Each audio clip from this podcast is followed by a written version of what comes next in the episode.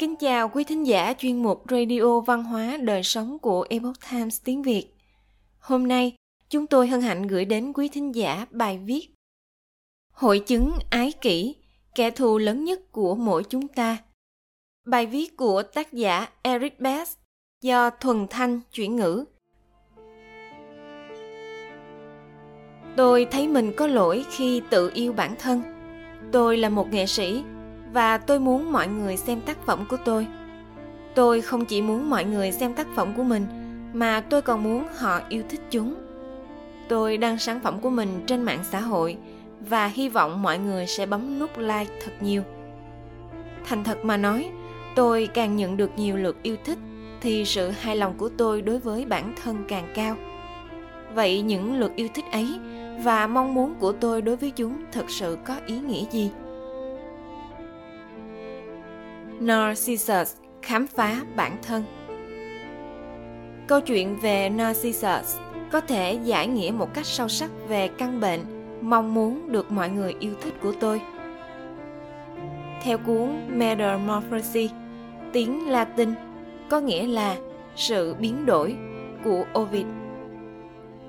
Narcissus là con của một vị thần sông và một tiên nữ. Vẻ tuấn tú của chàng khiến cho bất kỳ ai gặp mặt cũng đều say mê. Khi chào đời, một nhà tiên tri được hỏi liệu Narcissus có thọ mệnh hay không? Ông ấy trả lời rằng nếu cậu bé không thấy được chính mình thì được. Thật vậy, mọi người đều ngưỡng mộ Narcissus. Nhưng Narcissus quá kiêu ngạo mà từ chối tình cảm của họ. Thậm chí còn tỏ thái độ coi thường không thể chịu được phản ứng này của chàng. Một người trong số họ đã cầu nguyện rằng, xin hãy để chàng ta tự yêu lấy bản thân mình và không thể điều khiển được cảm xúc của bản thân. Nữ thần quả báo nemesis đã nghe thấy lời cầu nguyện này. Một ngày nọ narcissus đến một hồ nước yên tĩnh với làn nước trong vắt để nghỉ ngơi chàng cúi xuống nhìn dòng nước và muốn uống nước để làm dịu cơn khát. Mặt nước hồ như gương soi phản chiếu vẻ đẹp của chàng và chàng đã yêu chính mình. Narcissus si mê bản thân đến mức chẳng thiết ăn uống. Chàng chỉ muốn được ôm lấy hình ảnh của mình và đầy khát vọng vì không thể làm được điều đó. Chàng ngắm nhìn không rời mắt hình ảnh của chính mình cho đến khi kiệt sức mà thốt lên lời cuối cùng than ôi, vô ích, người yêu dấu, tạm biệt. Bức tranh về narcissus của caravaggio. Theo trang caravaggio.org danh họa caravaggio đã sử dụng câu chuyện về narcissus theo phiên bản của ovid cho bức tranh của mình. Nghệ sĩ trường phái Brock người Ý này đã miêu tả Narcissus thông qua sự tương phản mạnh mẽ giữa ánh sáng và bóng tối. Độ sáng của hình nổi bật so với bóng tối của phong nền. Rìa của hồ nước chia bức tranh thành hai phần.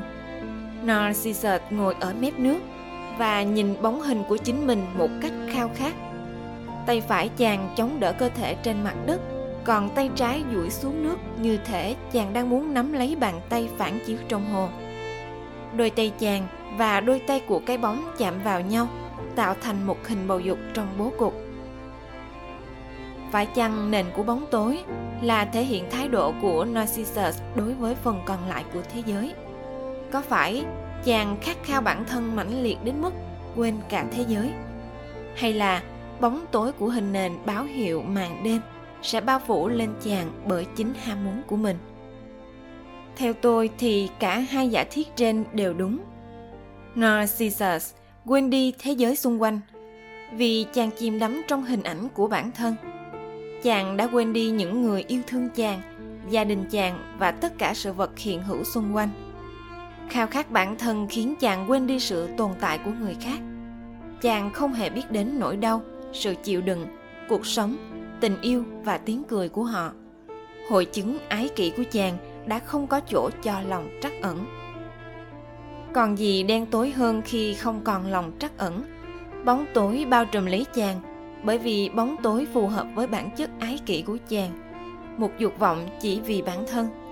Thiếu lòng trắc ẩn và yêu bản thân thái quá, đã nhấn chìm chàng trong bóng tối và cuối cùng hủy hoại cuộc sống của chàng. Đó chính là cái chết. Những lời cuối cùng của chàng cho thấy rằng những nỗ lực yêu bản thân là điều vô ích vì chúng không thành. Ở đây còn có một nghĩa khác. Những nỗ lực yêu bản thân mình là vô ích không chỉ vì cuối cùng chàng đã thất bại, mà bởi vì dục vọng này thực chất phản ánh sự phù phiếm của chàng. Vậy tại sao caravaggio lại sử dụng hình bầu dục làm bố cục của bức tranh?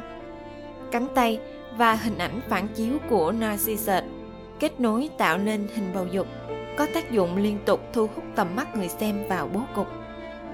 Đối với tôi, hình bầu dục này tượng trưng cho quả báo của nữ thần nemesis triển hiện. Narcissus nhận lại chính những gì chàng đã đối xử với người khác. Chàng được ngưỡng mộ và yêu thương, nhưng đáp trả những người yêu mến chàng bằng sự thờ ơ, thậm chí còn khinh bỉ và kiêu ngạo. Sự trừng phạt của nữ thần nemesis khiến chàng chìm đắm trong tình yêu không thể thoát ra với chính mình. Đó là quả báo của thiên thượng. Gieo nhân nào gặp quả nấy. Kẻ thù tồi tệ nhất của chính mình. Ngày nay, câu chuyện về narcissus trong bức tranh của caravaggio có ý nghĩa gì đối với tôi? Mong muốn được nhiều like của tôi có phải là một biểu hiện của bệnh ái kỷ không? Tôi thường tự nhủ mình chỉ đang chia sẻ tác phẩm nghệ thuật trên mạng xã hội để quảng bá cá nhân, bán tranh để nuôi dưỡng gia đình. Điều này tất nhiên là đúng, nhưng nó không phải là toàn bộ sự thật. Đối với nghệ sĩ truyền thống, tác phẩm nghệ thuật phản ánh giá trị của nghệ sĩ và thể hiện góc nhìn của họ về thế giới. Nó cho thấy những gì nghệ sĩ ngưỡng mộ, khát vọng và giá trị thông qua biểu tượng có tính truyền đạt cao người nghệ sĩ có khả năng khám phá những khía cạnh của bản thân trong mỗi tác phẩm của mình. Khi mọi người thích một tác phẩm nghệ thuật, có nghĩa là họ cũng thích nghệ sĩ và những gì nghệ sĩ coi trọng. Tôi, với tư cách là một nghệ sĩ, luôn phải đối mặt với sự đắm say tác phẩm của mình. Lòng trắc ẩn ở đâu trong việc chia sẻ tác phẩm nghệ thuật với mục đích câu like? Có phải tôi chỉ đơn thuần muốn được ngưỡng mộ như một nghệ sĩ? Liệu cách tiếp cận ái kỷ khi chia sẻ tác phẩm nghệ thuật có khiến chúng ta quên một điều rằng, những người xem đó cũng là con người không? Hay chỉ là sự lợi dụng người khác để đạt được mục đích thỏa mãn bản thân? Liệu rằng sự tự ngưỡng mộ bản thân này sẽ có hậu quả gì? Tôi sẽ phải gánh chịu điều gì cho việc này? Các nghệ sĩ thể hiện sự sáng tạo của họ hoặc là để được ngưỡng mộ hoặc là để khơi gợi những cuộc đối thoại nội tâm của người xem về giá trị ẩn chứa trong tác phẩm nghệ thuật. Bức tranh của caravaggio khiến tôi suy ngẫm về giá trị của bản thân với tư cách là một nghệ sĩ và một con người. Vì vậy, hôm nay tôi nghiêm túc tự hỏi, tôi đang chia sẻ tác phẩm nghệ thuật cho người khác hay cho chính mình?